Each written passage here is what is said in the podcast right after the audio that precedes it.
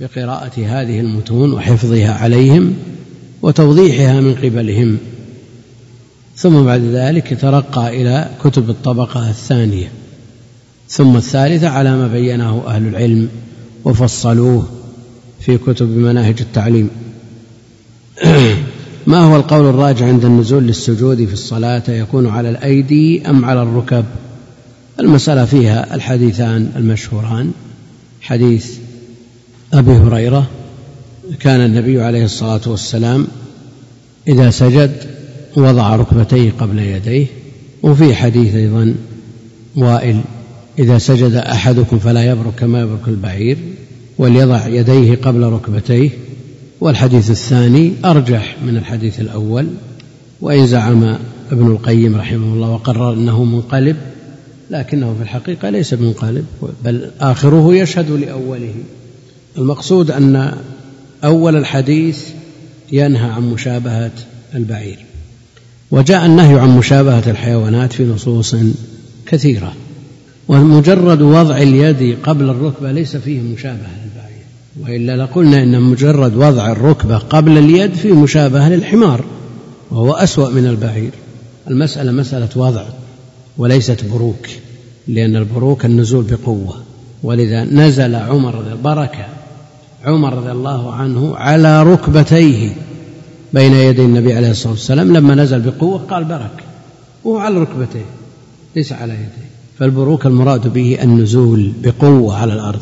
يقال برك البعير إذا أثار الغبار وفرق الحصى. فإذا وضع يديه قبل ركبتيه لا يقال أنه برك كما يبرك البعير وإنما يقال وضع يديه قبل ركبتيه. فهذا هو الأرجح لأن الحديث أرجح من الحديث الثاني كما قرره أهل العلم. وعلى كل حال المسألة فيها سعة هذا من فعله عليه الصلاة والسلام وذاك من قوله. يقول نرى بعض طلاب العلم أثناء مراجعته للقرآن يقلب المصحف أو ينكسه. إن كان يقلبه على الأرض فلا شك أن هذا امتهان للقرآن ولا يجوز بحال. وإن كان القصد منه أنه يقلبه بأن يجعل أعلى الصفحة أسفل والأسفل أعلى فهذا أخف. أما كونه ينكسه على الأرض فهذا شر من أن يبقيه منشورا. وقد نص أهل العلم على أن كراهية أن يفتح المصحف ويبقى منشورا كما يفعل كثير من القراء إذا أرادوا سجود التلاوة ترك المصحف منشور. وهذا فيه شيء من الامتهان. الحمد لله هناك أشياء وضعت للدلالة على الموضع والموقف الذي وقف فيه الخيط الموجود في المصاحف إنما وضع لهذا. فلا يبقى منشورا فضلا عن أن ينكس وتكون الصفحات إلى جهة الأرض وكلام الله جل وعلا يباشر به الأرض. أما وضع المصحف على الأرض لعدم وجود شيء مرتفع يوضع عليه فهذا نص أهل العلم على أنه خلاف الأولى. خلاف الأولى يعني الأولى أن يجعل على شيء مرتفع ويبحث عن شيء مرتفع لكن لا شيء فيه. يقلب المصحف أو ينكسه فإذا أراد أن يفتح على نفسه نظر فيه ثم يعود وينكسه وما حكم تنكيس المصحف؟ وذلك بأن يجعل أوراق القرآن وكتاباته إلى الأرض. هذا لا يجوز. هذا امتهان ظاهر ومنعه ظاهر.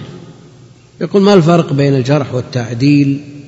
والتحذير من البدع وأهلها وهل يجوز إعمال الجرح والتعديل في هذا الزمان؟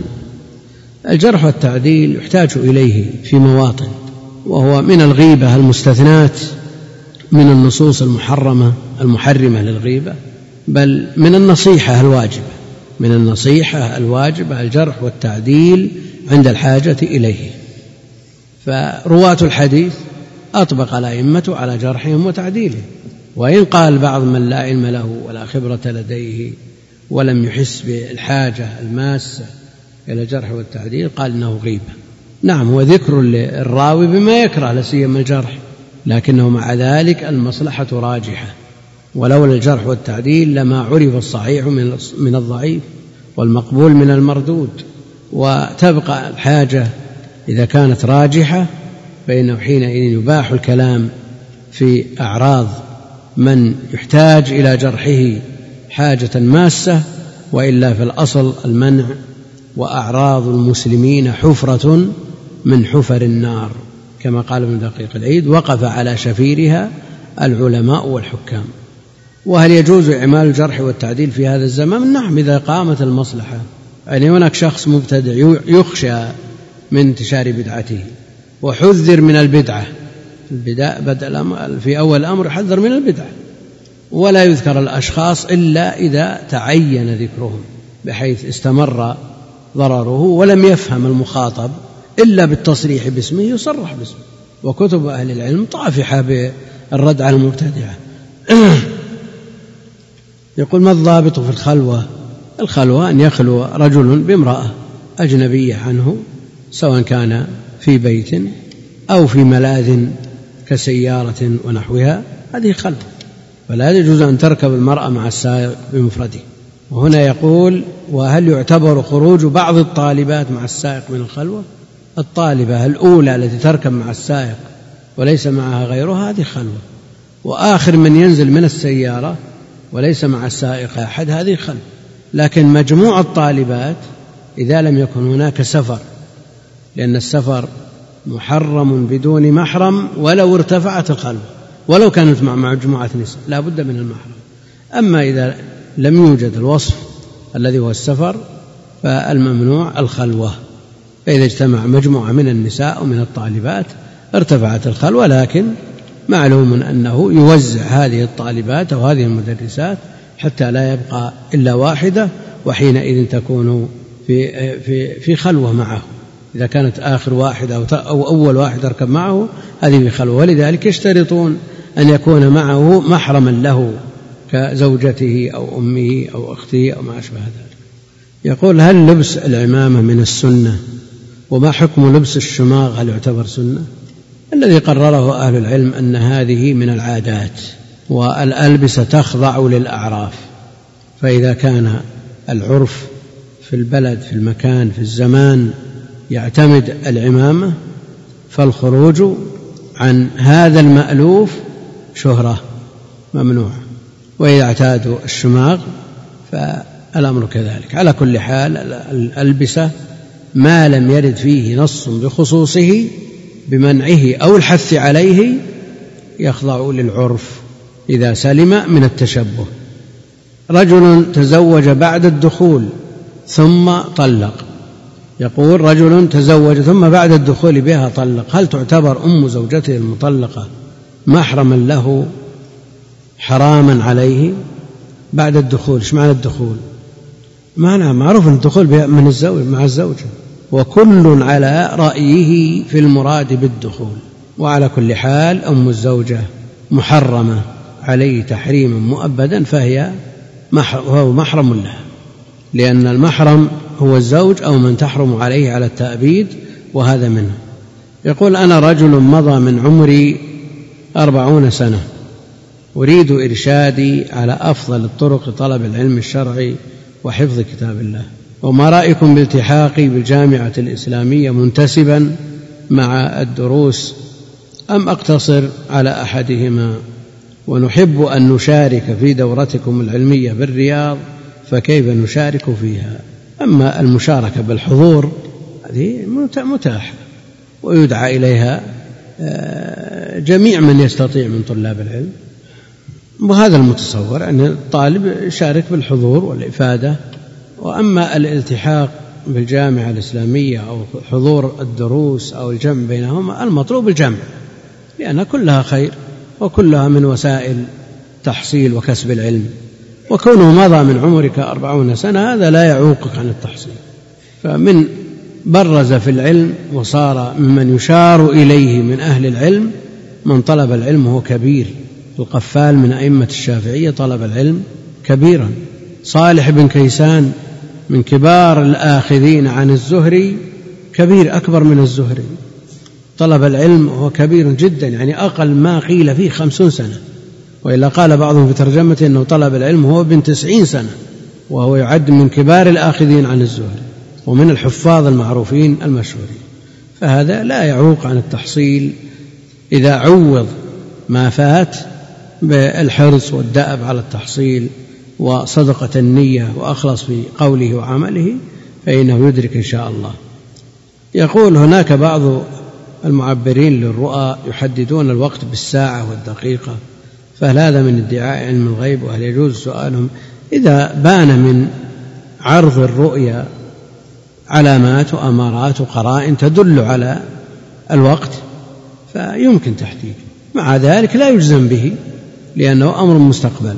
لكن قد تدل الأمارات والعلامات والقرائن من خلال ما يعرضه الرائي على العابر أنها في وقت كذا أما في العصر أو بالليل أو بالنهار أو ما أشبه ذلك ومع ذلك لا يجزم بشيء من هذا لأن التعبير ليس بقطعي بل هو غلبة الظن. يقول نرجو التحدث عن شروح الأربعين النووية وذكر شيء من مميزاتها. أظننا في الدرس الأول من العام الماضي ذكرنا بعضا منها. يقول نشارك في الدورات في الرياض ويدفع بعض الدورات أجرة السيارة. هل يجوز أن نأخذ الأجرة كاملة علما بأن بعض الشركات قد لا يأخذ من الطالب إلا نصف الأجرة؟ تأخذ ما دفعت تأخذ ما دفعت وترد الباقي. يقول المدينة التي أسكن فيها مقسمة بين الكفار والمسلمين ويتوسطها نهر جار. وأخي قد وقع قد وجد عقدا من ذهب كان موجودا في كيس في هذا النهر وهو يجري فماذا يصنع؟ هل يعرفه؟ علما بأن التعريف قد يصعب ولا ندري هل هذا العقد, للمسلمين أو الكفار. وإذا وجب التعريف كيف يكون؟ وإذا وجب التعريف كيف يكون؟ إذا دلت القرائن على أنه لمسلم فلا بد من تعريفه. دلت القرائن على أنه لمسلم فلا بد من تعريفه. وإذا دلت القرائن على أنه لكافر حربي فهو يملك بمجرد أخذه. وإذا كان لذمي أو معاهد فهو يرد إليه. وعلى كل حال إذا خفي الأمر يحتاط لنفسه. يذهب إلى من تبرأ الذمة بتقليده في بلده ويذهب بهذا العقد ويستشيره وما يذكره له هو الخير إن شاء الله تعالى. يقول امرأة نامت وهي ترضع مولودا لها حتى الصبح وإذا بالمولود أصبح ميتا. ويغلب على ظنهم أنها نامت عليه حتى خرج الدم من أنفه. وعلى شقه علامة مخضرة من الدم فما الحكم عليها؟ هذه عليها أن آه، تكفر عليها الدية لوالده إلا إذا آه، سمح بذلك وعليها الكفارة. تعتق رقبة إن وجدت وإلا فتصوم شهرين متتابعين. يقول هل تنصحون بالدخول في دورة حفظ السنة الجمع بين الصحيحين في هذه الإجازة مع العلم أن فيها فروعا المتفق عليه مفردات البخاري ومسلم زوائد السنة على الأربعة على الصحيحين. نعم هذه الدورات المباركة سواء كانت في حفظ الكتاب أو في حفظ السنة من أنفع ما يقضي به طالب العلم وقته فليحرص عليها. هذا من استراليا يقول نحن في بلد تكثر فيه الكلاب. أكرمكم الله في الطرقات والشوارع.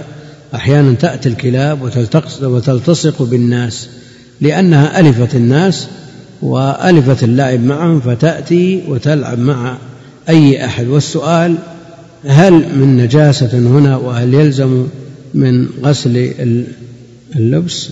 اللباس أو تبديله عند الصلاة؟ أولا كانت الكلاب كما في صحيح البخاري تغدو وتروح في مسجده عليه الصلاة والسلام.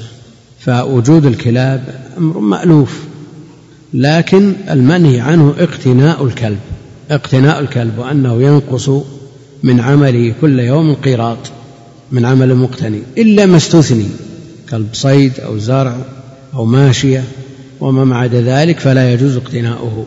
كونها تغدو وتروح في الأسواق وتخالط الناس وتعاشرهم فإذا كانت ببدنها والبدن يابس فاليابس لا ينجس اليابس. وإن كانت رطبة أو كان ذلك بلعابها فهي تنجس ما مسته من يد أو بدن فلا بد من غسله. فإن كان من اللعاب فلا بد من التسبيع والتتريب. وما عدا ذلك يبقى على النجاسة الأصلية يغسل ثلاثا. وهذا من السودان. ما حكم السفر لبلاد الكفار من أجل إكمال التخصص بالتخصصات الطبية؟ نقول هذا التخصص ما دام موجود في بلاد المسلمين فلا يجوز السفر من أجله لبلاد الكفار. وهذا من الكويت. يقول شرعنا بدراسة منهج السالكين للسعدي شرح الشيخ ابن جبرين فقيل لنا إنه أخطأ في العقيدة ولا بد من اختيار شرح آخر وماذا نفعل في مثل هذه الأمور. فما نصيحتكم لنا علما بأننا وجدنا الشرح نافع الشرح نافع ومفيد والمؤلف والشارح كلاهما من علماء المسلمين المقتدى بهم وليس بالمعصومين معصوم ليست متوقعة من أحد كائنا من كان سوى الرسول عليه الصلاة والسلام والخطأ يقع ممن دونه عليه الصلاة والسلام. وهذه من من السعودية. تقول نود من فضيلتكم أن تبينوا لنا طريقة الاستفادة من قراءة الكتاب. هل يكون التلخيص بعد الانتهاء من قراءة الكتاب بأكمله أم بعد انتهاء الجزء المقرر من القراءة في اليوم؟ وكيف أختبر نفسي أنني استفدت؟ وكيف أستفيد من قراءة كتب ابن القيم حيث عباراته سهلة وواضحة ومختصرة؟ فهل يكون بالتلخيص أيضا؟ المنهجية في قراءة الكتب المنهجية في قراءة الكتب مسجلة بشريط متداول نرجو أن يكون فيه إجابة على هذا السؤال والمرأة نفسها تقول ذكرتم من قبل في محاضرات سابقة طريقة لمدارسة العلم عن طريق الأقران. كما ذكرها الشيخ عبد القادر بن بدران في في المدخل فهل هذه الطريقة تصلح للمبتدئين أم أنها خاصة للمتوسطين والمنتهين يمنع أن يكون الطالب المبتدئ يسأل زميله عما استفاده وزميله يسأله ثم بعد ذلك يراجعون الكتاب يصححون ما أبدوه من معلومات هل هي صحيحة أم خاطئة. هذا يقول آه، لي سبع سنوات وأنا أطلب العلم ومع ذلك أحس أني لم أحصل شيء وأحس أني في بداية الطلب أني في بداية الطلب الإيمان أفضل من حالي الآن وأجد نفسي تميل إلى الشهوات لكن بفضل الله أصبر وما زلت مستمرا في الطلب لكن القلب يميل للدنيا أتمنى أن تدلني على ما هو أنفع لي. أولا إذا كنت تطلب شيئا فلا بد أن تعرف الثمرة والغاية من هذا الشيء. وإذا عرفت الثمرة من طلب العلم حرصت على المتابعة. وإذا حرصت على طلب العلم ومنتك نفسك أن تكون عالما عاملا ربانيا فإنك حينئذ لا بد أن تأتي على العوائق عن التحصيل فتبرأ منها وتجاهد نفسك في محاربتها والتنصل منها. فلا بد من بذل الأسباب ولا بد من انتفاء الموانع لا بد من هذا كله. وكونه في بداية الطلب إيمانه أقوى منه الآن لا شك أن هذه عقوبة لمعصية زاولها فعليه أن يفتش عن نفسه وعليه أن يصحح ويسعى في تكميل إيمانه ومع ذلك يجد هذه اللذة وهذه الحلاوة سواء كانت في العلم أو العمل. سم. بسم الله الرحمن الرحيم والصلاة والسلام على أشرف الأنبياء والمرسلين سيدنا ونبينا محمد وعلى آله وصحبه أجمعين. قال الإمام العلامة الحافظ النووي رحمه الله تعالى الحديث التاسع عن أبي هريرة رضي الله عنه قال سمعت رسول الله صلى الله عليه وسلم يقول ما نهيتكم عنه فاجتنبوه وما أمرتكم به فأتوا منه ما استطعتم فإنما أهلك الذين من قبلكم من قبلكم كثرة مسائلهم واختلافهم على أنبيائهم رواه البخاري ومسلم. الحمد لله رب العالمين وصلى الله وسلم وبارك على عبده ورسوله نبينا محمد وعلى آله وأصحابه أجمعين.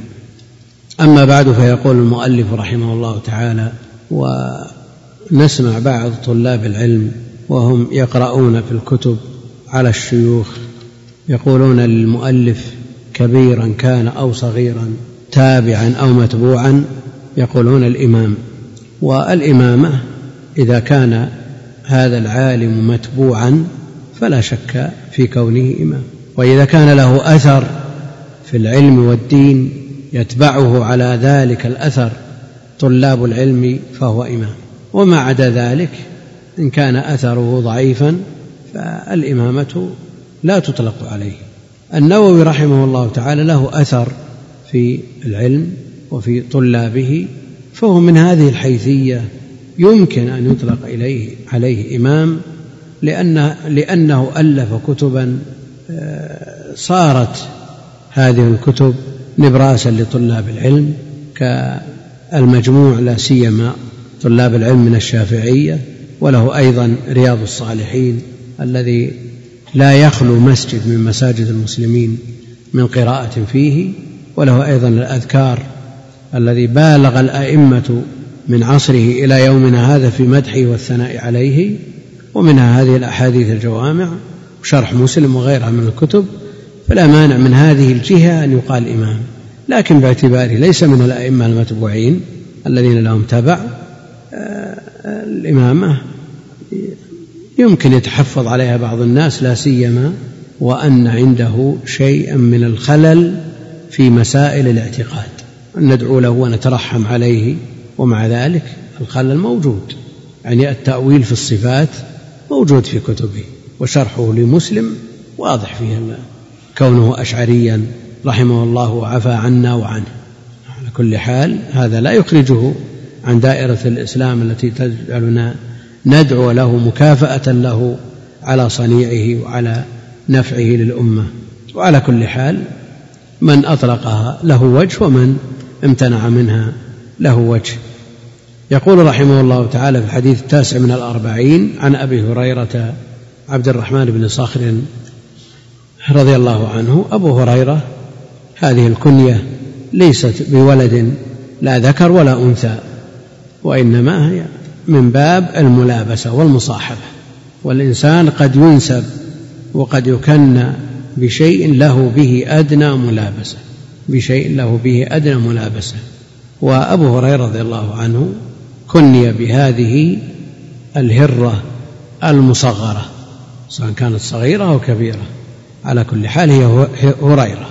كني بها لأنها لزمته وصارت تلاعبه ويحسن إليها وبعضهم يقول إنه إنه يحملها في كمه. على كل حال هذه الكنية وجدت وهذه الملابسة وهذه المناسبة بينه وبين هذه الهرة جعلت من رآه على هذا العمل يكنيه بها. وقد اختلف في اسمه واسم أبيه اختلافا كثيرا. قالوا على نحو من ثلاثين قولا. وهذه هي العادة. أن من اشتهر بالكنية فإنه يضيع اسمه كما أن من اشتهر بالاسم تضيع الكنية. من اشتهر بالكنية يضيع الاسم. أبو قتادة أبو هريرة إلى غير ذلك من الأسماء التي أبو حنيفة كثير من طلاب العلم ما يعرف اسمه. نعم؟ كيف؟ أبو حنيفة النعمان بن ثابت. قتادة اشتهر بالاسم. كثير من طلاب العلم لا يعرف كنيته. كنيته؟ هذه العادة العادة يعني الناس إذا ألفوا شيء لم يسمعوا غيره خلاص. يعني لو لو قيل إن بعض المسلمين ما يعرف اسم أبي بكر يستغرب ولا ما يستغرب؟ نعم. هو ما يستغرب باعتبار واقع المسلمين ما يسمعون إلا قال أبو بكر فعل أبو بكر لكن باعتبار الواقع ما يستغرب يعني كثير من المسلمين ما سمع عن اسمه لكنه بالنسبة لطلاب العلم مستغرب. يعني أفضل الأمة بعد نبيها لا يعرف اسمه هذا سبة. والتقصير في معرفة الأعلام أعلام هذه الأمة القدوات حاصل. حتى أن ناشئة المسلمين يعرفون من أعلام اليهود والنصارى أكثر مما يعرفون من فضلاء الأمة وخيارها لا سيما المعاصرين. تجدهم في الأخبار تردد هذه الأسماء ويحفظونها. وإذا سئل واحدهم عن خيار الأمة من الصحابة والتابعين قد يقف. ما يجيب فضلا عن ما يسمون بالنجوم سواء كان في الفن أو في الكرة أو في غيرها ناشئة المسلمين يعرفونه ولا تقول لطالب في الثانوي عدد أو في الجامعة عدد لي الفقهاء السبعة ما عرفوا من التابعين أو العبادلة ما يعرف ويعرف أعضاء النادي الفلاني فردا فردا وهذا كله سبب الاهتمام ومن الناشئة بل من الكبار من يعدد السيارات ومميزاتها وموديلاتها ولا يعرف كثير مما يتعلق بما أوجب الله عليه أبو هريرة اختلف في اسمه واسم أبيه على نحو من ثلاثين قولا. والذي اختاره المؤلف أنه عبد الرحمن بن صخر الدوسي يختاره كثير من أهل العلم وهو المتجه المرجح وإن كان لا يجزم به. عبد الرحمن بن صخر الدوسي حافظ الأمة على الإطلاق والذي لا يحبه بعد دعوة النبي عليه الصلاة والسلام لا شك أن في قلبه شعبة من شعب النفاق وفي إيمانه خلل لماذا؟ لأنه بواسطته نقل لنا الدين أو على الأقل قل نصف الدين ولذلك تتجه السهام من أعداء الملة إلى أبي هريرة أكثر من غيره لماذا؟ لأنه بالقضاء عليه على حد زعمهم يقضون على نفس نصف الدين. تجد الطعون في أبي هريرة من الفرق الضالة من القديم ولكل قوم وارث.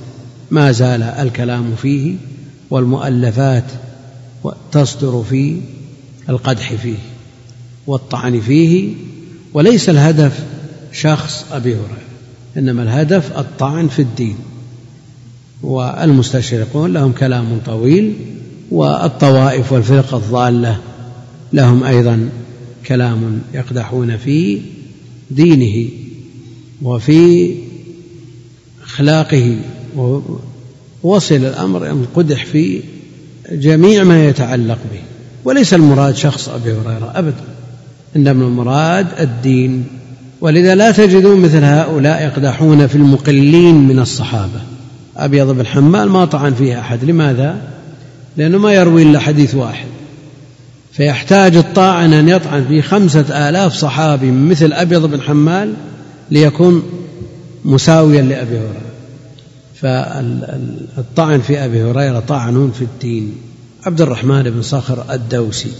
هل أبو هريرة يعد من المهاجرين أو الأنصار أو لا؟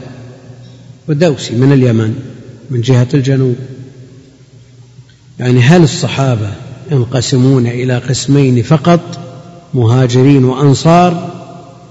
وأبو هريرة إما من المهاجرين أو من الأنصار أو هناك قسيم ثالث.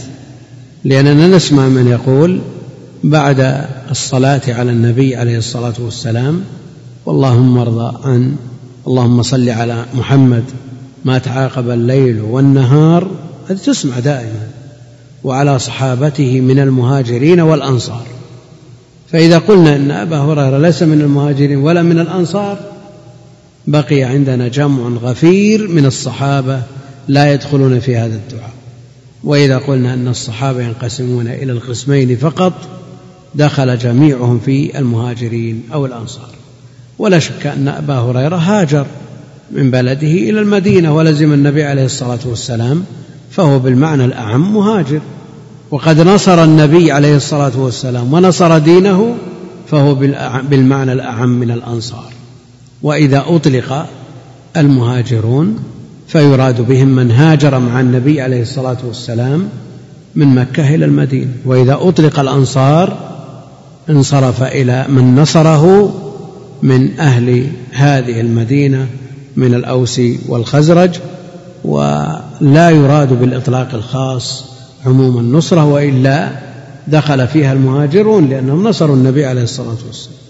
وإذا أردنا بالهجرة المعنى الأعم وهي الهجرة إلى الله ورسوله دخل فيها كل مسلم إلى قيام الساعة. فعلى هذا الدعاء بهذه الصيغة صحيح ولا غير صحيح؟ حاصر ولا غير حاصر؟ الداعي مو بيحتاج إلى أن يدعو لجميع لجميع الصحابة. هل يريد أن يخصص بعض الصحابة دون بعض؟ لا. لا يريد أن يخصص. لكن الوصف بالهجرة والنصرة هل تتحقق لجميع من هاجر إلى النبي عليه الصلاة والسلام؟ من أي جهة هاجر إلى المدينة؟ والنصرة تتحقق بجميع من نصره من اتصف بهذا الوصف ولو لم يكن من أهل المدينة. لكن لا شك أنها بالمعنى الأعم تشمل الجميع من هاجر إلى النبي عليه الصلاة والسلام من الجنوب من اليمن من نجد من الشمال هذا المهاجر يشمل. وإن كان العرف خص الهجرة بمن هاجر معه من مكة إلى المدينة هذا مهاجر. وكذلك الأنصار. جاء تخصيص الذين مع النبي صلى الله عليه وسلم في ساعة العسرة بأنهم المهاجرون والأنصار من المهاجرين والأنصار. ولا يراد به تخصيص المهاجر من مكة دون من هاجر من غيرها ولا من نصر النبي عليه الصلاة والسلام من أهل المدينة دون غيرهم. إنما جميع من خرج معه بنية صادقة طلبا لإعلاء كلمة الله دخل في هذا الوصف. قال سمعت رسول الله صلى الله عليه وسلم يقول ما نهيتكم عنه فاجتنبوه. ما نهيتكم عنه فاجتنبوه. هذا يدل على أن النهي يقتضي التحريم وأنه لا خيار فيه. وما أمرتكم به فافعلوا أو فأتوا منه ما استطعتم. النواهي لا بد من الكف عنها. دون تقييد بالاستطاعة والأوامر لا بد من فعلها بشرط الاستطاعة. والسبب في ذلك أن النواهي كف والكف لا يعجز عنه أحد. والأمر إيجاد فعل قد يستطاع هذا الفعل وقد لا يستطاع. ما نهيتكم عنه فاجتنبوه وما أمرتكم به فافعلوا منه ما استطعتم. امتثال الأوامر واجتناب النواهي هو التقوى هو التقوى. والله جل وعلا يقول فاتقوا الله ما استطعتم. الحديث ما فيه تقييد بالنسبة لاجتناب النواهي بالاستطاعة. فهل في النواهي ما لا يستطاع؟ لأن من الناس من لا يستطيع الثبات أمام بعض المعاصي. هل نقول أن هذا مثل ما جاء من قيد في اتباع الأوامر؟ الحديث ما في قيد فيه جزم ما فيه فاجتنبوه من غير تقييد بالاستطاعة. لكن التقوى وهي فعل الأوامر واجتناب النواهي اتقوا الله ما استطعتم. الآن الآية فيها معارضة مع الحديث وما فيها معارضة. يعني عموم التقوى يشمل فعل الأوامر وترك النواهي وكلاهما المعبر عنه بالتقوى معلق بالاستطاعة. والحديث ليس فيه التقييد بالاستطاعة بالنسبة لاجتناب النواهي. فهل نقول أنه لا يعذر أحد في ارتكاب المحرم؟ اللهم إلا مع الإكراه والمراد بالإكراه الإكراه الخارجي. وإلا قد يوجد إكراه داخلي. تكرهه نفسه الأمارة بالسوء وشيطانه يلجئانه إلى ارتكاب هذا المحرم. لكن ليس هذا هو الإكراه المنصوص عليه بما استكره عليه إلا من أكره وقلبه مطمئن بالإيمان هذا لابد أن يكون المكره أمر خارجي. القيد ما أمرتكم به فافعلوا منه ما استطعتم. والتفريق بين الأوامر والنواهي ظاهر باعتبار أن النواهي مطلوبة الترك والترك لا يحتاج إلى أن يقيد بالاستطاعة لا يعجز عنه أحد. وإن كان فيه عسر على كثير من الناس لكن ليس فيه عدم استطاعة. منهي عن شرب الخمر يستطيع أن يترك الخمر. ما في أحد يقول إنه لا يستطيع أن يترك الخمر. منهي عن ترك الزنا مأمور بترك الزنا أو منهي عن مباشرة الزنا ولا في أحد يقول أنه مكره على الزنا بغير إكراه خارجي على الخلاف بين أهل العلم في إمكان الإكراه على الزنا بالنسبة للرجل. فما يطلب تركه هذا لا يعجز عنه وما يطلب إيجاده وفعله هذا يتصور العجز عنه ولذا قال فأفعلوا منه ما استطعتم. وإن كان العموم النواهي والأوامر داخلة في مسمى التقوى والتقوى معلقة بالاستطاعة فاتقوا الله ما استطعتم. لو تذرع شخص قال أنا لم أستطع أن أملك نفسي عن هذه المعصية والله جل وعلا يقول فاتقوا الله ما استطعتم. نقول كلامه صحيح ولا غير صحيح؟ نعم. صحيح؟ الله جل وعلا يقول فاتقوا الله ما استطعتم وأنا ما استطعت املك نفسي نقول الآية فيها إجمال. التقوى تشمل الأوامر والنواهي لكنها على سبيل الإجمال الذي بينه حديث أبي هريرة. وعلى هذا لا يقبل من أحد كائنا من كان أنه قتل انسانا قال ما استطعت. أن أرى قاتل أبي ولا أقتله. يعذر؟ يقول ما استطعت. نقول ما في ما في ما استطعت بالنسبة للمحرمات. يقول رأيت هذه المرأة متبرجة ومتبذلة ما استطعت أن أملك نفسي. نقول ما في است... ما ما قيد بالاستطاعة. يقول هو اعتاد وأدمن الخمر وتعود عليه ثم تاب وتركه لما رأى الشراب يقول والله ما استطعت. يعذر ولا ما يعذر؟ في كل هذا لا يعذر. ما نهيتكم عنه فاجتنبوه وما أمرتكم به فافعلوا منه ما استطعتم.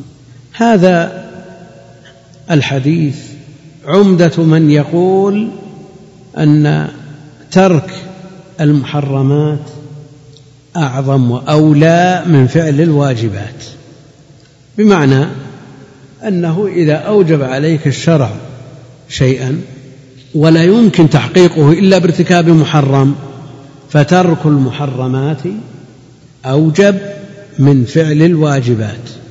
وهذا يقول به الإمام أحمد وغيره والحديث يدل عليه لأن ما فيه مثنوية. ترك المحرمات بينما فعل المأمورات مربوط بالاستطاعة. وهذا قول الإمام أحمد بل هو قول أكثر العلماء. ويرى جمع من أهل العلم العكس وهذا ما يختاره شيخ الإسلام ابن تيمية. يقول إن فعل الواجبات أولى وهذا معلوم أنه عند التعارض عند التعارض وعند الموازنة عند الموازنة في الأعمال فعل المأمورات أولى من ترك المحظورات. لأمور منها أن معصية آدم بارتكاب محظور ومعصية إبليس بترك مأمور. ولا شك أن معصية إبليس أشد من معصية آدم. الأمر الثاني أن فعل المأمور الجزاء عليه مضاعف. مضاعف الحسن بعشر امثاله وفعل المحظور السيئه سيئه واحد. هذا ما قرره أهل العلم في هذه المسألة. والحق في هذه المسألة أنه لا يقال بإطلاق أن ترك المأمور أعظم أو فعل المحظور أشد بل المأمورات والمحظورات متفاوتة فينظر في المعارض هل هو أقوى أو أضعف. يعني عند التعارض ولا بد أن ترتكب أحد الأمرين انظر. إذا كان في طريقك إلى المسجد بغي وعندها ظالم يجبر على الوقوع عليها. كل من أراد الصلاة في المسجد هل نستطيع أن نقول ترك المأمور وهو الصلاة في الجماعة أعظم من فعل المحظور وهو الوقوع على البغي؟ هل يمكن أن يقول شيخ الإسلام مثل هذا؟ لا يمكن أن يقول لا شيخ الإسلام ولا غيره.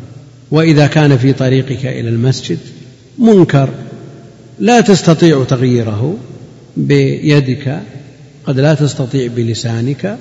والعلماء يقررون أنه إذا كان ثم منكر إجابة الدعوة في وليمة العرس وهي في الأصل واجبة لا تجاب هذه الدعوة. إذا كانت ثم منكر لتعارض الواجب مع المنكر. لكن إذا كان هناك منكر لا تستطيع إزالته في طريقك إلى المسجد صورة لا تستطيع تغييرها. صورة مثلا امرأة عارية وما أشبه ذلك. هل نقول اترك ترى صلاة الجماعة من أجل هذه الصورة؟ لا شك أن الأوامر متفاوتة والنواهي متفاوتة فينظر في المأمور والمحظور أيهما أقوى؟ يعني لو كان في طريقك أو في طريقك إلى فعل الصلاة لا فعلها مع الجماعة فعل الصلاة التي تركها كفر ومن عظائم الأمور محرم من المحرمات. تتجاوز هذا المحرم الذي أكرهت عليه في سبيل تحصيل الصلاة التي هي ركن من أركان الإسلام. وقد يقول قائل إن مثل هذه الصلاة التي تكره بسببها على الوقوع في محرم أنت عاجز عن أدائها فعلى هذا تترك المحظور ولو منعت من الصلاة. وهنا سؤال يسأله بعض النساء اللواتي أصبن بالمس. نسأل الله لنا ولهن العافية. تسأل واحدة تقول إن الجني لا يمكنني من الصلاة حتى يقع علي. يقال لها لا تمكنيه من الوقوع وحاولي جاهدة أن تصلي فإذا عجزت فأنت معذورة فأتوا منه ما استطعتم. على كل حال مثل هذه الأمور ينظر في كل مسألة والتعارض فيها بين المأمور والمحظور آه، على حدة. يعني لو قال قائل شخص يحلق لحيته وقد نهي عن ذلك وشخص لحيته بيضاء لا يصبغها وقد أمر بالصبغ بتغيير الشيب هذا مأمور وهذا محظور أيهما أشد؟ نعم. الذي يحلق والذي لا يصبغ. منها لا يتردد أحد في هذا. لا يتردد أحد في هذا. ومقتضى الإطلاق أن ترك المأمور أعظم من فعل المحظور مقتضى الإطلاق يقتضي أن عدم الصبغ أشد من حلق اللحية. وهذا لا يمكن أن يقول به عالم. يعني حتى من يرجح هذا القول من المعاصرين واقع في شيء من هذا لا يصبغ لحيته. هل نقول إنك أنت أشد وأنت مأمور بالتغيير. أشد ممن حلق لحيته؟ لا يمكن أن يقال هذا. وعلى هذا لا يمكن القول بإطلاق أن فعل المحظور أشد من ترك المأمور أو العكس. بل ينظر إلى كل مسألة على حدتها في المأمور وما يعارضه في المحظور وما يعارضه. وما أمرتكم به فافعلوا منه ما استطعتم. يندرج تحت هذا مسائل كثيرة جدا. افعلوا منه ما استطعتم. قد يستطيع قد لا يستطيع المأمور فعل ما أمر به جملة وتفصيلا. لا يستطيع. هذا يسقط بكامله. هذا يسقط بكامله. قد يستطيع البعض ولا يستطيع البعض. وجد ماء للوضوء أو الغسل لكنه لا يكفي جميع البدن أو أعضاء الوضوء. نقول افعل ما استطعت. توضأ واغسل وجهك ويديك وامسح رأسك وإذا بقي الرجلان تيمم لهما. إذا انتهى الوضوء الوضوء الذي هو الماء قبل غسل الرجلين تيمم من أجل الرجلين. اتقوا الله ما استطعتم وأتوا منه ما استطعتم. إذا وجد نصف صاع ولا يجد تكمله تكملة الصاع في الفطرة زكاة الفطر يدفع نصف صاع. اتقوا الله ما استطعت. لكن وجد نصف رقبة وعليه عتق رقبة. يعتق نصف ولا يعدل إلى البدل. نعم يعدل إلى البدن وجد نصف نفقة حج. نقول له اذهب بهذا النصف من بلدك إلى أن ينتهي هذا المال ثم ارجع. ولو ما أكملت الحج لا. هذا لا يتبعض. فالذي يمكن تبعيضه يبعض والذي لا يمكن تبعيضه لا يبعض. وبالمقابل إذا وجد أكثر من الواجب عليه وأخرجه عليه صاع زكاة الفطر فأخرج صاعين. عليه نصف دينار زكاة فأخرج دينارا كاملا.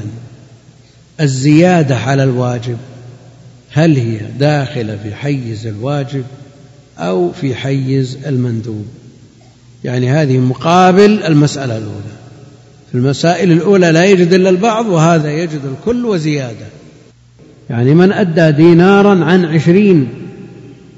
وهذا مثال من أمثلة المسألة التي نص عليها في كتب الأصول. من أدى دينارا عن عشرين. يلزمه عن العشرين نصف دينار. أدى صاعين أو ثلاثة آصع عن نفس واحدة زكاة فطر. هل الكل واجب أو الواجب ما أوجبه الشرع والقدر الزائد على ذلك مندوب؟ مسألة خلافية بين أهل العلم وأما بالنسبة للمتميز فالقدر الزائد مندوب اتفاقا. يجب عليه صاع. زكاة فطر. فدفع هذا الصاع إلى فقير ثم دفع صاع ثاني إلى فقير ثاني. هذا واجب وهذا مندوب. صح ولا لا؟ وهذا لا يدخل في الخلاف الزيادة المتميزة لا تدخل في الخلاف لكن جاء بالصاعين وخلطهما في كيس واحد ودفعهما إلى شخص واحد هذا الذي يختلف فيه هل الكمية كلها هي الواجبة أو النصف واجب والباقي مستحب. يترتب على ذلك مسائل كثيرة. يعني يظن بعض الناس وش الفائدة من هذا الخلاف؟ وش الفائدة من المسائل اللي تصل إلى الحد؟ الواجب في الركوع تسبيحة واحدة. لكن إذا سبح سبع هل نقول إن التسبيحة الأولى هي الواجب والبقية ندب؟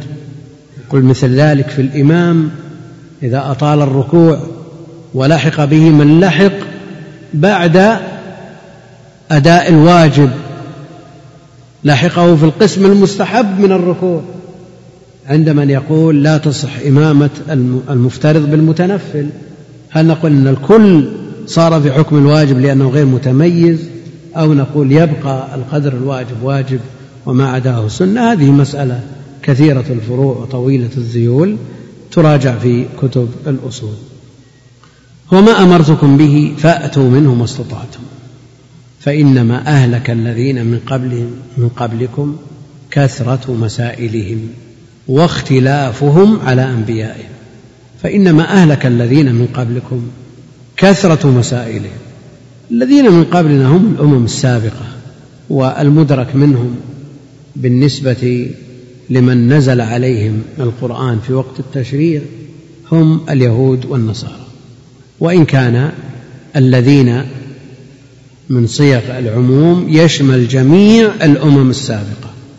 لكن كثر, كثر العنت وكثرة السؤال وجدت في اليهود والنصارى وهي في اليهود أكثر. هل هذا السبب هو الذي أهلكهم؟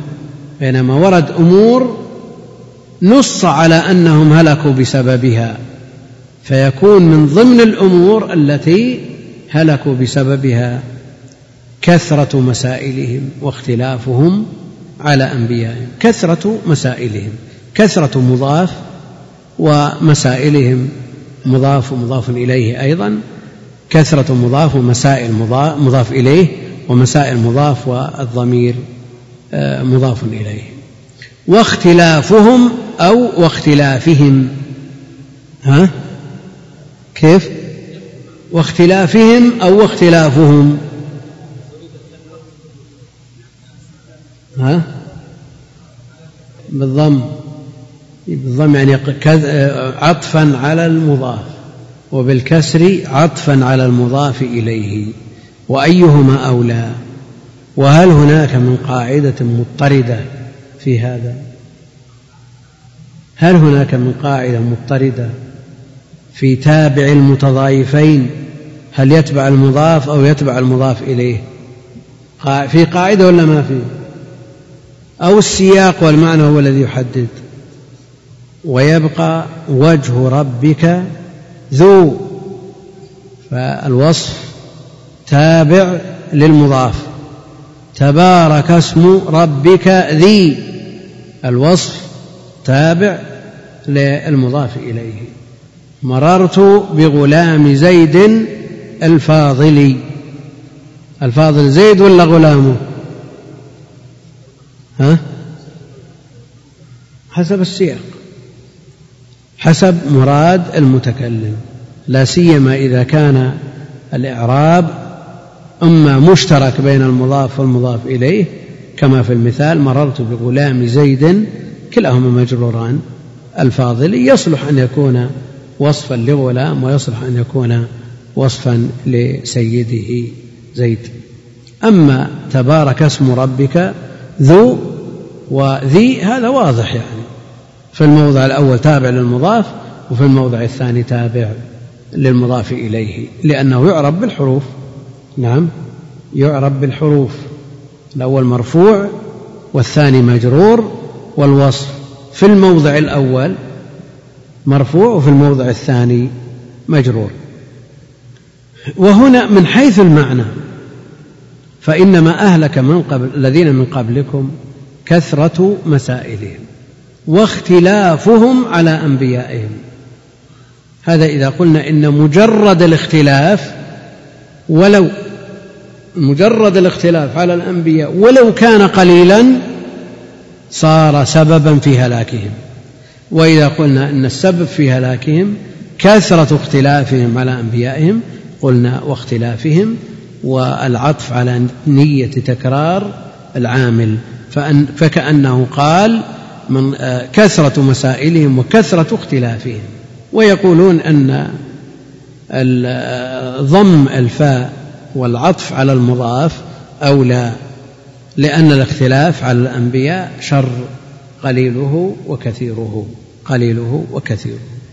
طيب هل من الاختلاف على الأنبياء الاختلاف في فهم كلامهم؟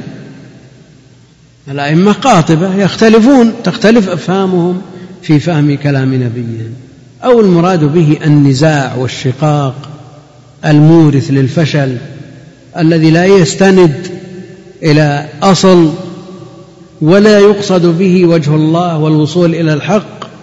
هل هذا المقصود به؟ أو أن مجرد اختلاف الفهوم في فهم النصوص يدخل في عموم اختلافهم على أنبيائهم.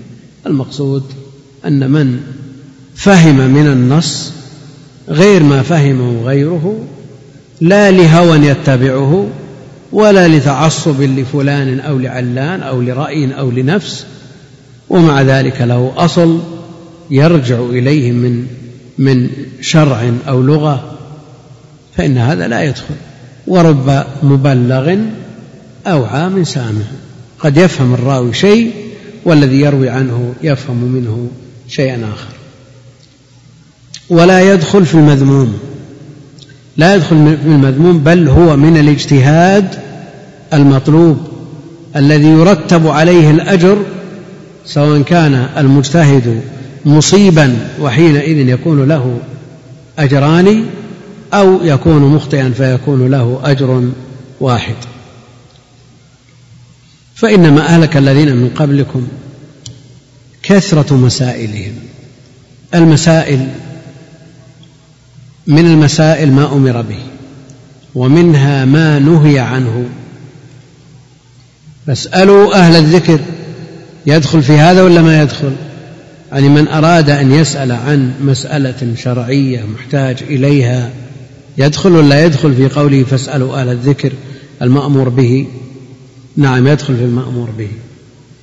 السؤال عما لم يقع أو السؤال في وقت التشريع الذي يتسبب في التضييق على المسلمين.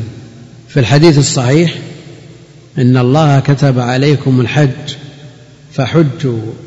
فقال رجل أكل عام يا رسول الله؟ أكل عام يا رسول الله؟ هذا السؤال داخل. لماذا؟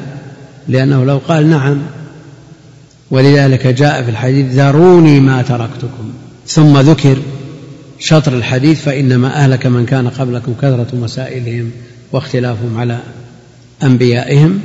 فجعلوا الحديث والسؤال عن الحج أفي كل عام يا رسول الله؟ جعلوه سببا لحديث الباب. قد جاء في بعض الروايات ما يدل عليه. فإذا خشي لا سيما في وقت التشريع من السؤال أن يشدد على الأمة بسبب هذا السؤال أو يفرض عليها ما ليس بفرض فإن هذا من السؤال المنهي عنه. وأعظم المسلمين جرما من سأل عن شيء فحرم بسببه يعني ضيق على الأمة بسببه. فإنما أهلك الذين من قبلكم كثرة مسائلهم يعني ظاهر بالنسبة لليهود. حينما أمرهم موسى بأمر الله جل وعلا أن يذبحوا بقرة. إن الله يأمركم أن تذبحوا بقرة. لو قالوا سمعنا وأطعنا وذهبوا إلى السوق أول بقرة صادفوها اشتروها فذبحوها ما صار شيء. تم الامتثال وما كلفوا ما تكلفوا فيما بعد. لكنهم سألوا ادعوا لنا ربك يبين لنا ما هي. ثم جاء بسنها لا فارض ولا بكر. ثم ما لونها؟ لما سئل عن السن ضاقت الدائرة. يعني طلب سن معين. يعني في الأول لو ذبحوا فارض ولا بكر أجزأ. لكن الآن لا يجوز أن يذبحوا فارض ولا بكر. بسبب السؤال الأول. صفراء. السؤال الثاني ما لونها؟ صفراء. لو ذبحوا أي لون من الألوان أجزاء لكن بعد السؤال خلاص لا يجوز أن يذبح غير الصفراء. ثم بعد ذلك يبين لنا ما هي. إن البقرة تشابه علينا.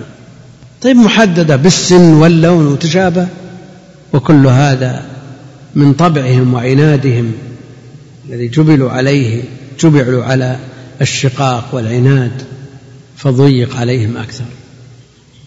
ضيق عليهم أكثر بسبب مسائلهم. وكل هذا تبرم بالتكليف وعدم طيب نفس بامتثال الأمر. فأمة كاملة يؤمرون بذبح بقرة فذبحوها وما كادوا يفعلون. ما كادوا يفعلون. هم يتصورون أن الله جل وعلا مع كثرة الأسئلة. تعالى الله عما يعتقدون أنه مثل بعض الناس. إذا أكثرت عليه أسئلة قال خلاص ما منك شيء. إذا منك إذا طلبت طلب منك شيء تردد عليه. ها كذا ولا كذا ولا كذا ثم ترجع ثم تروح ثم تأتي كذا ولا كذا ثم كذا. حتى يمل يقول خلاص ما منك شيء. هم يتبرمون بكثرة هذه الأسئلة من أجل أن يتنصلوا عن الامتثال. فذبحوها وما كادوا يفعلون. شخص واحد يؤمر بذبح ولده الوحيد الذي جاءه بعد أن هرم. كبر السنة. لما أمر بذبح ابنه تله للجبين ما يحتاج إلى أن يراجع. يعني فرق بين امتثال وامتثال. يعني زيد وعمر من المسلمين يصلون مع المسلمين لكن هذا إذا سمع الأذان شمر. وتجهز وخرج للمسجد. وهذا إذا سمع الأذان اضطجع. متلين شوية كأنه يريد أن ينقل صخرة شيء. إلى أن تفوته الصلاة. كحال المنافقين. قاموا كسالى. فرق بين هذا وهذا وإن كان الكل منهم يصلي. لكن فرق بين الممتثل يأخذ ما أمر به بقوة وبين من يأخذ ما أمر به على التراخي. كثرة المسائل لا شك أنها تضيق على هذا السائل وإلا لو امتثل من أول الأمر لكفى ما يقع عليه المسمى ما امتثل بما يقع عليه المسمى. كثرة مسائلهم يعني عرف عن سلف هذه الأمة. الصحابة رضوان الله عليهم كانوا لا يسألون النبي عليه الصلاة والسلام لأنه جاء النهي عن كثرة المسائل.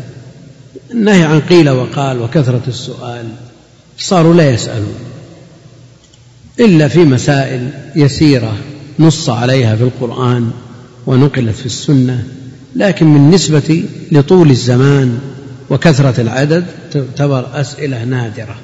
وكانوا يحبون أن يأتي الرجل العاقل من أهل البادية فيسأل النبي عليه الصلاة والسلام فيجيبه يستفيدون من الجواب.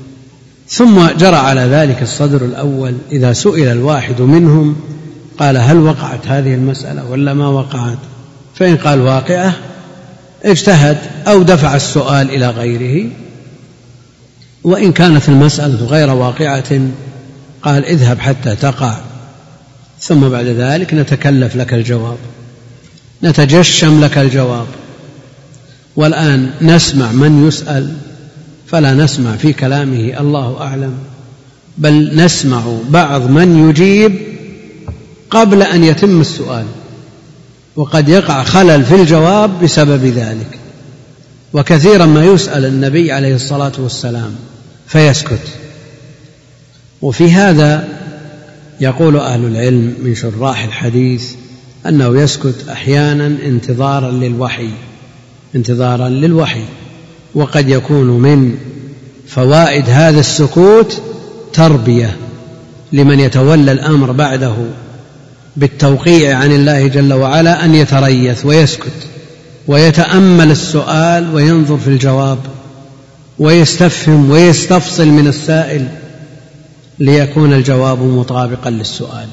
كثرة مسائلهم.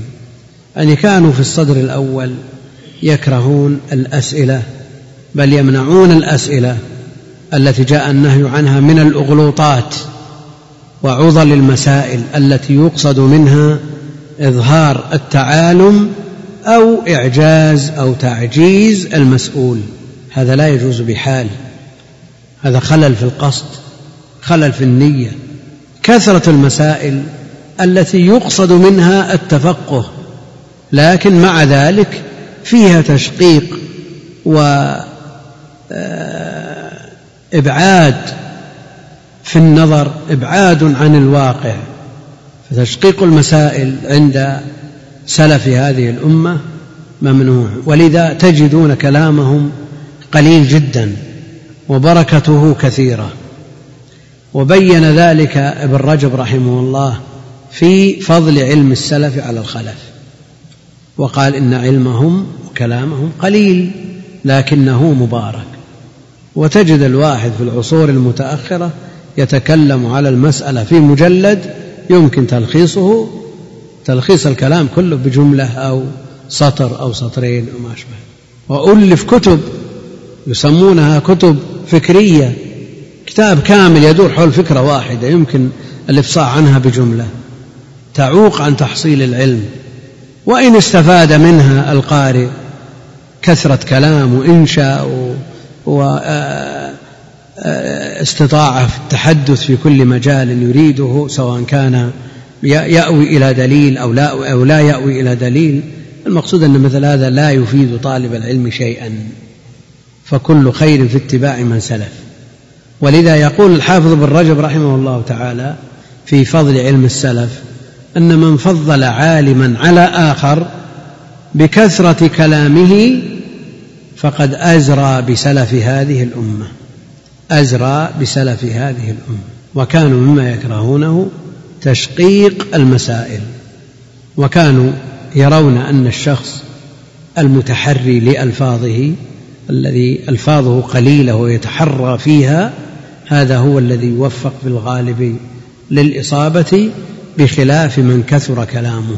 وفي المثل من كثر كلامه كثر سقطه. وزلله. وهذه مسألة قد تشكل على كثير من المعلمين والمتعلمين والمعلمون في هذه العصور متورطون فيها يعني مثل صنيعنا الآن ساعة ساعة ونصف حديث واحد وتجد من يستطيع أن يتكلم على الحديث بخمس دقائق. فهل هذا مما يمدح أو مما يذم؟ يعني صنيعنا واقع في الممدوح أو في المذموم. هل هذا نقول تشقيق مسائل لا فائدة منها وتضييع أوقات وتضييع جهود؟ وبدلا من أن تشرح الأربعين في دورة واحدة تحتاج إلى دورات. ونسمع من يشرح الأربعين في يومين. يعني وضعت دورة لبعض المشايخ الأربعين لمدة خمسة أيام شرحها في ثلاثة أيام واعتذر عن يومين. وانتهى. يعني هل نقول أن هذا القلة مطلقا هي صنيع السلف والإسهاب والتطويل هو صنيع الخلف؟ يعني إذا قارنا كلام الإمام أحمد بكلام شيخ الإسلام ابن تيمية مثلا الإمام أحمد يجيب عن المسألة بجملة وقد يجيب بكلمة يعجبني أو لا يعجبني. وشيخ الإسلام يجيب عن فتوى بمئتين وثلاثين صفحة. يقول كتبت الجواب وصاحبه صاحب السؤال مستوفز يريده. يعني ما جلس على الأرض. كتب هذا الجواب طبع ب 230 صفحة من الفتاوى. كتب الحموية جواب التدمرية جواب الواسطية جواب. هل نقول إن هذا من التطويل الذي لا ينفع ومن تشقيق المسائل؟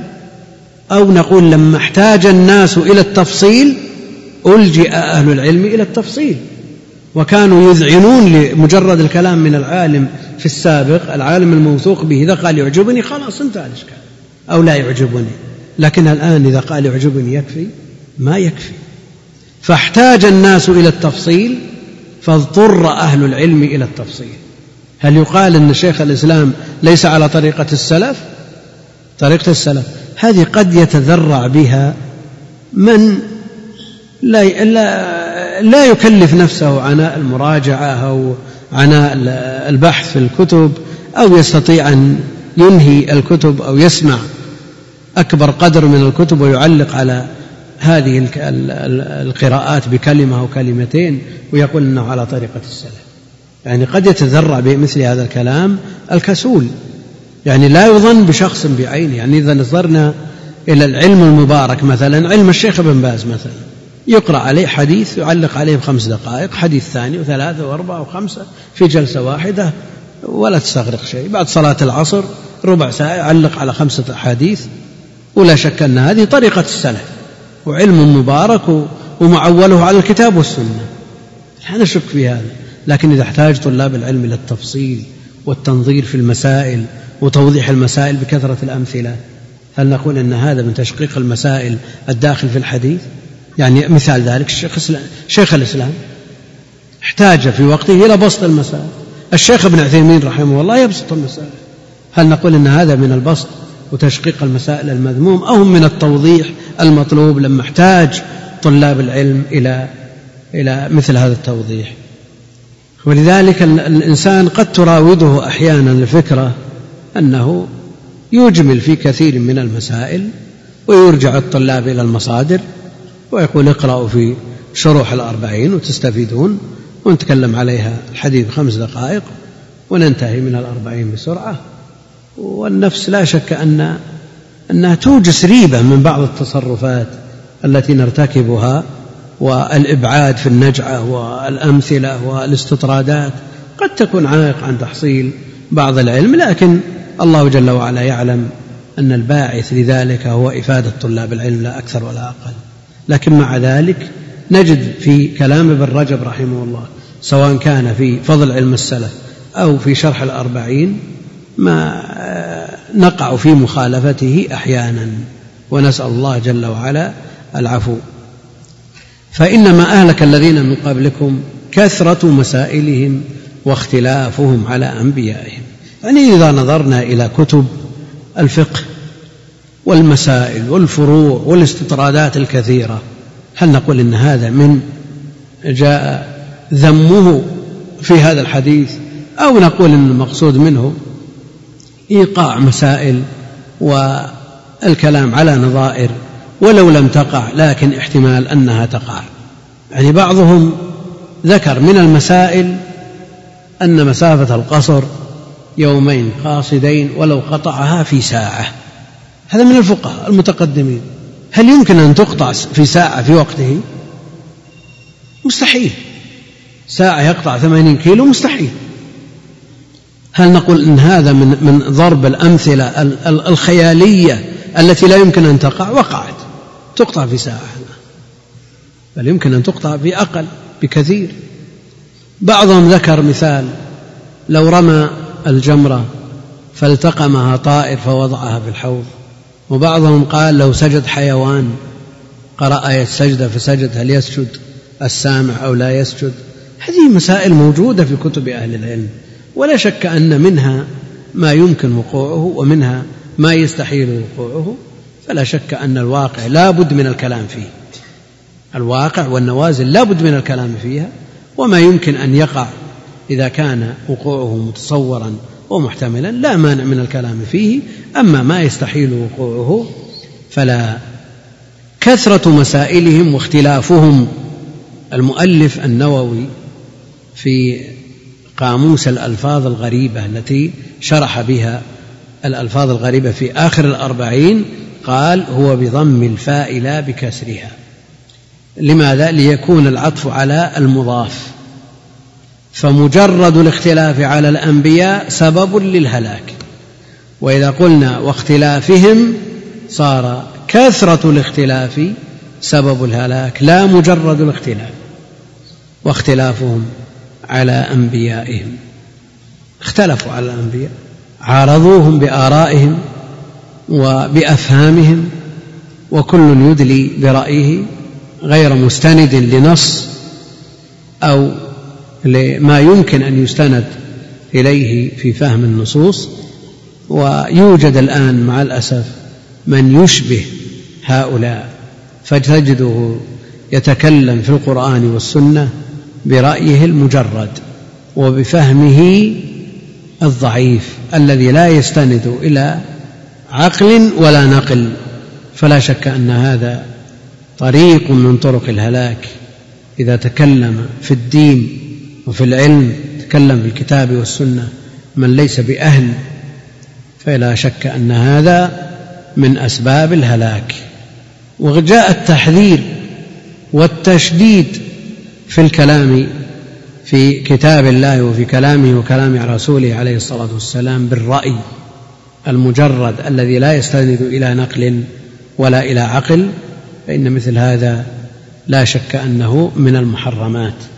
تجد من لا ناقة له ولا جمل ولا يعرف مبادئ العلوم يتكلم في عضل المسائل التي يسمونها المسائل المصيرية بمجرد أنه تابع الأحداث من خلال قنوات أو وسائل إعلام تجده يتكلم في الأمور المستقبله التي فيها نصوص يحلل برايه وكثيرا ما يتكلم من يسمى محلل المحلل السياسي أو الكاتب الفلاني يتكلمون في أمور مصيرية هي ليست لهم قد تهلك الأمة بسببهم من تحليلاتهم وقد يتجرؤون فيذكرون بعض النتائج الغيبية والأمر في هذا مرده إلى كتاب الله وسنة نبيه عليه الصلاة والسلام وإلى حملة الكتاب والسنة. لا لهؤلاء الذين يتخبطون بآرائهم ويتكلمون في مسائل الدين باجتهاداتهم التي لا تستند إلى أصول ثابتة. أهل العلم يتوقون ويتحرون من أن يتكلم الواحد منهم برأيه في آية أو في حديث لورود التشديد في الكلام بالقرآن بالرأي أو في السنة. والكلام في كلام الرسول عليه الصلاة والسلام لا بد له من الجمع بين معرفة السنة مع معرفة اللغة. لا يكفي أن يتكلم لغوي في السنة ولا يكفي أن يتكلم محدث لا علم له بلغة العرب بالسنة. سئل الأصمعي عن الصقب في الحديث الجار أحق بصقبه. فقال لا أنا لا أفسر كلام رسول الله صلى الله عليه وسلم ولكن العرب تزعم أن الصقب اللصيق أن الصقب اللصيق. يعني الأصمعي يحفظ ستة عشر ألف قصيدة منها ما عدد أبياته بالمئين. يعني يحفظ كم هائل الملايين من الأبيات ومع ذلك والشعر ديوان العرب ومع ذلك لا يجرؤ أن يفسر الحديث الجار أحق بصقبه. وتجد من أيسر الأمور على صغار الطلاب أو على العامة أو على أشباه العامة وإن كانوا يكتبون ويقرؤون. هم في ميزان الشرع عامة من صحفيين ومن يدعون محللين وغيرهم. تجد من أيسر الأمور إذا ذكرت الآية باشر بتفسيرها. أو ذكر الحديث بادر بتأويله ولا شك أن هذا مهلكة ومزلة قدم. ما الذي يلجئك أن تقحم نفسك فيما لا تحسنه؟ يعني لو احتاج ولدك إلى عملية بسيطة سهلة عملية زائدة ليست معقدة هل تجرؤ أن تقول هذه عملية سهلة آتي بالسكين وأشق البطن وأزيلها وأخيط وانتهى الإشكال؟ محتاج يعني لو تحتاج إلى قطرة تقطر بها في عينك وتذهب إلى الصيدلي وعنده خبرة وينظر إلى عينك ما تثق به حتى تذهب إلى طبيب ما يكفي طبيب عام ولا أخصائي تحتاج إلى استشاري لأن هذا خطر خطر بالعين. حتى كان من وصايا بعضهم أنه لو أعطاك الاستشاري قطرة لا تقطر بالعينين معا. قطر بواحدة جرب. ثم إذا سلمت قطر يعني يحتاطون لأبدانهم والدين أعظم ومن أجله خلقوا لتحقيق العبودية ومع ذلك يتجرؤون على كلام الله وكلام رسوله عليه الصلاة والسلام بالهوى والرأي المجرد الذي لا يستند إلى عقل صريح ولا إلى نقل آه، صحيح. لا شك أن مثل هذا آه، مؤدي إلى الهلاك فإنما أهلك الذين من قبلكم آه، كثرة مسائلهم واختلافهم على أنبيائهم رواه البخاري ومسلم الله أعلم. صلى الله وسلم وبارك على عبده ورسوله نبينا محمد وعلى آله وأصحابه أجمعين. هل يجب على المرأة طاعة زوجها بمجرد العقد عليها أو لا يكون ذلك إلا بعد الدخول؟ على كل حال هي زوجة من العقد لكنها إذا سلمت نفسه لها والتزم بجميع متطلباتها من سكن ونفقة وغيرها مما تحتاجه لزمها طاعته. فتاة مبتدئة في طلب العلم وأصيبت بالعين فهي إذا تعمقت في الطلب واجتهدت تصرع.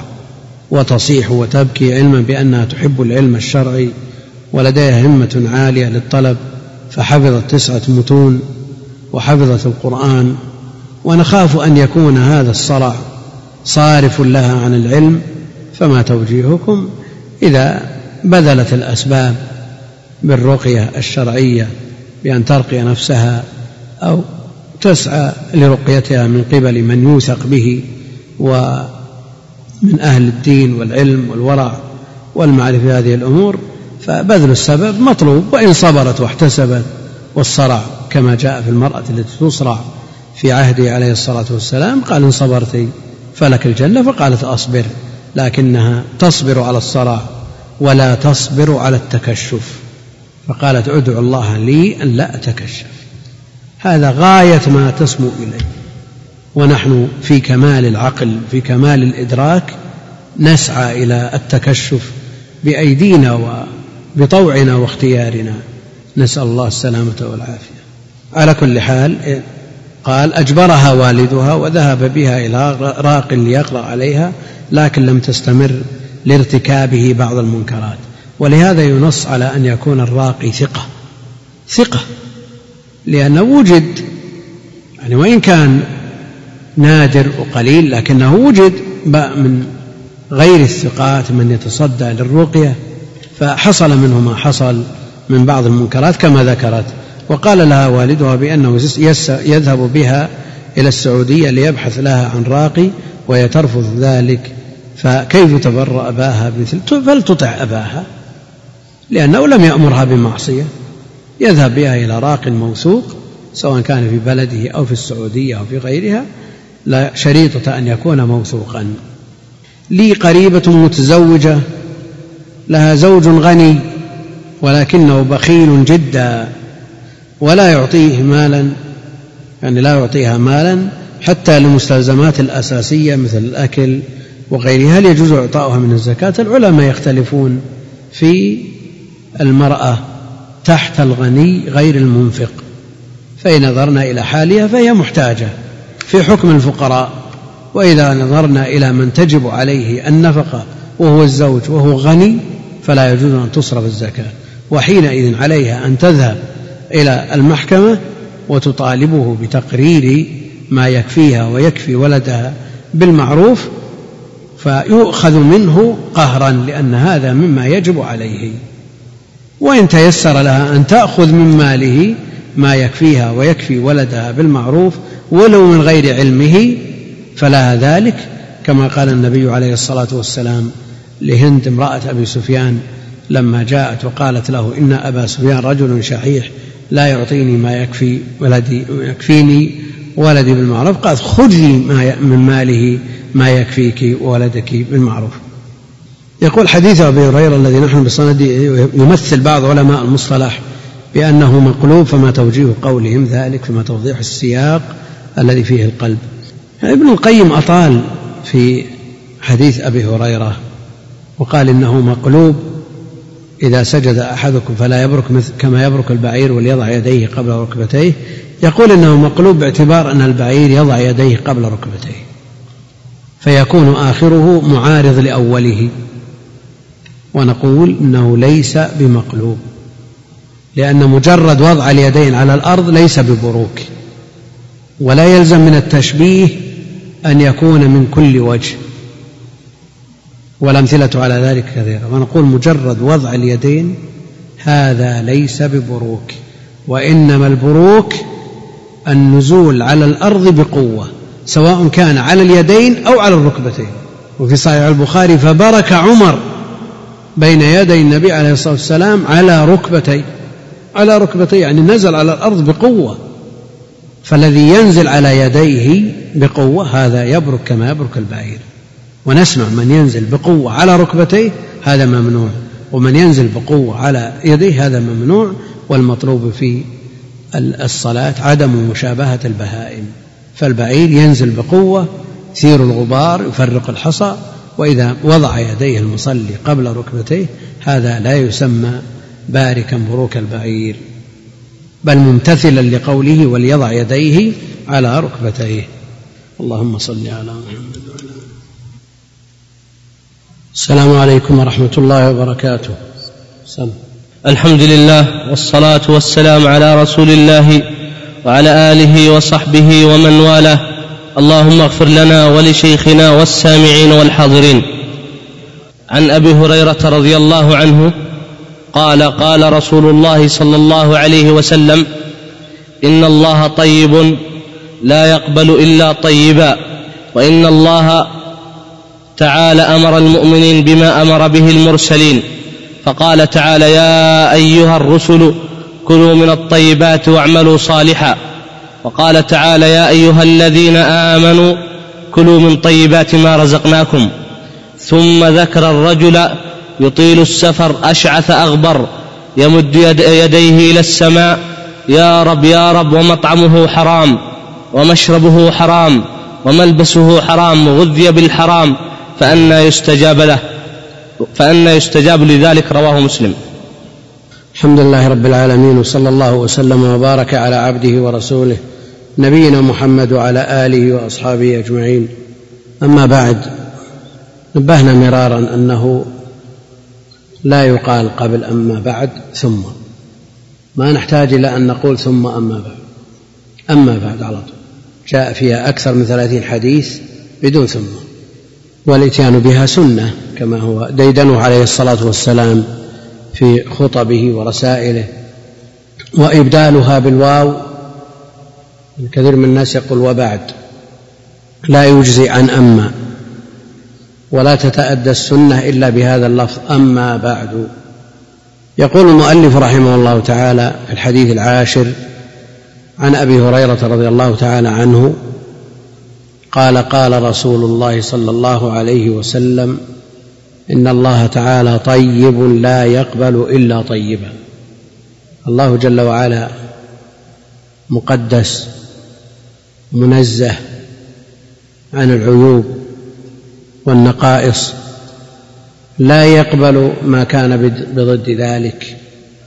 لا من الأعمال ولا من الأقوال ولا من الاعتقادات ولا أي شيء يمكن أن يوصف بغير هذا الوصف الذي هو الطيب.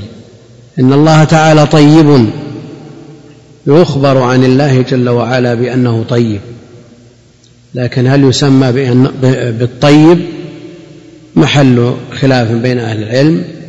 فمنهم من أثبت الطيب في الأسماء الحسنى ومنهم من قال إن هذا على سبيل الخبر وسبيل الإخبار أوسع من باب التسمية والوصف كما هو معلوم إن الله تعالى طيب لا يقبل إلا طيبا وحذف المفعول للتعميم ليسرح الذهن في كل مسرح مما يمكن أن يوصف بأنه طيب فيقبله الله جل وعلا أو ما كان بضده من الخبيث والرديء فإن الله جل وعلا لا يقبله.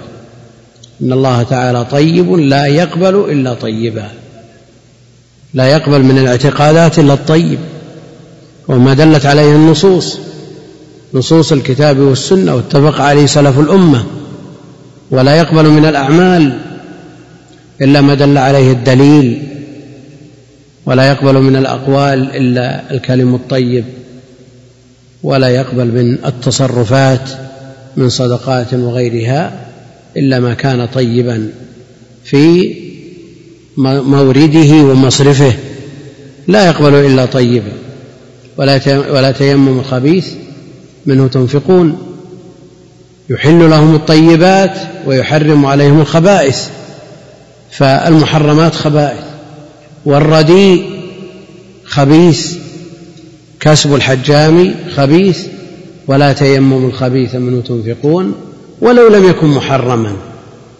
يعني النفقة بالمال الرديء لو قدر أن عندك تمر من النوع الجيد وتمر من النوع الرديء واحتبست الجيد لنفسك ولأولادك وتصدقت بالرديء هذا لا تيمم الخبيث منه تنفقون لكنها صدقة لها أجرها بقدرها لها أجرها بقدرها لكن لن تنالوا البر حتى تنفقوا مما تحبون.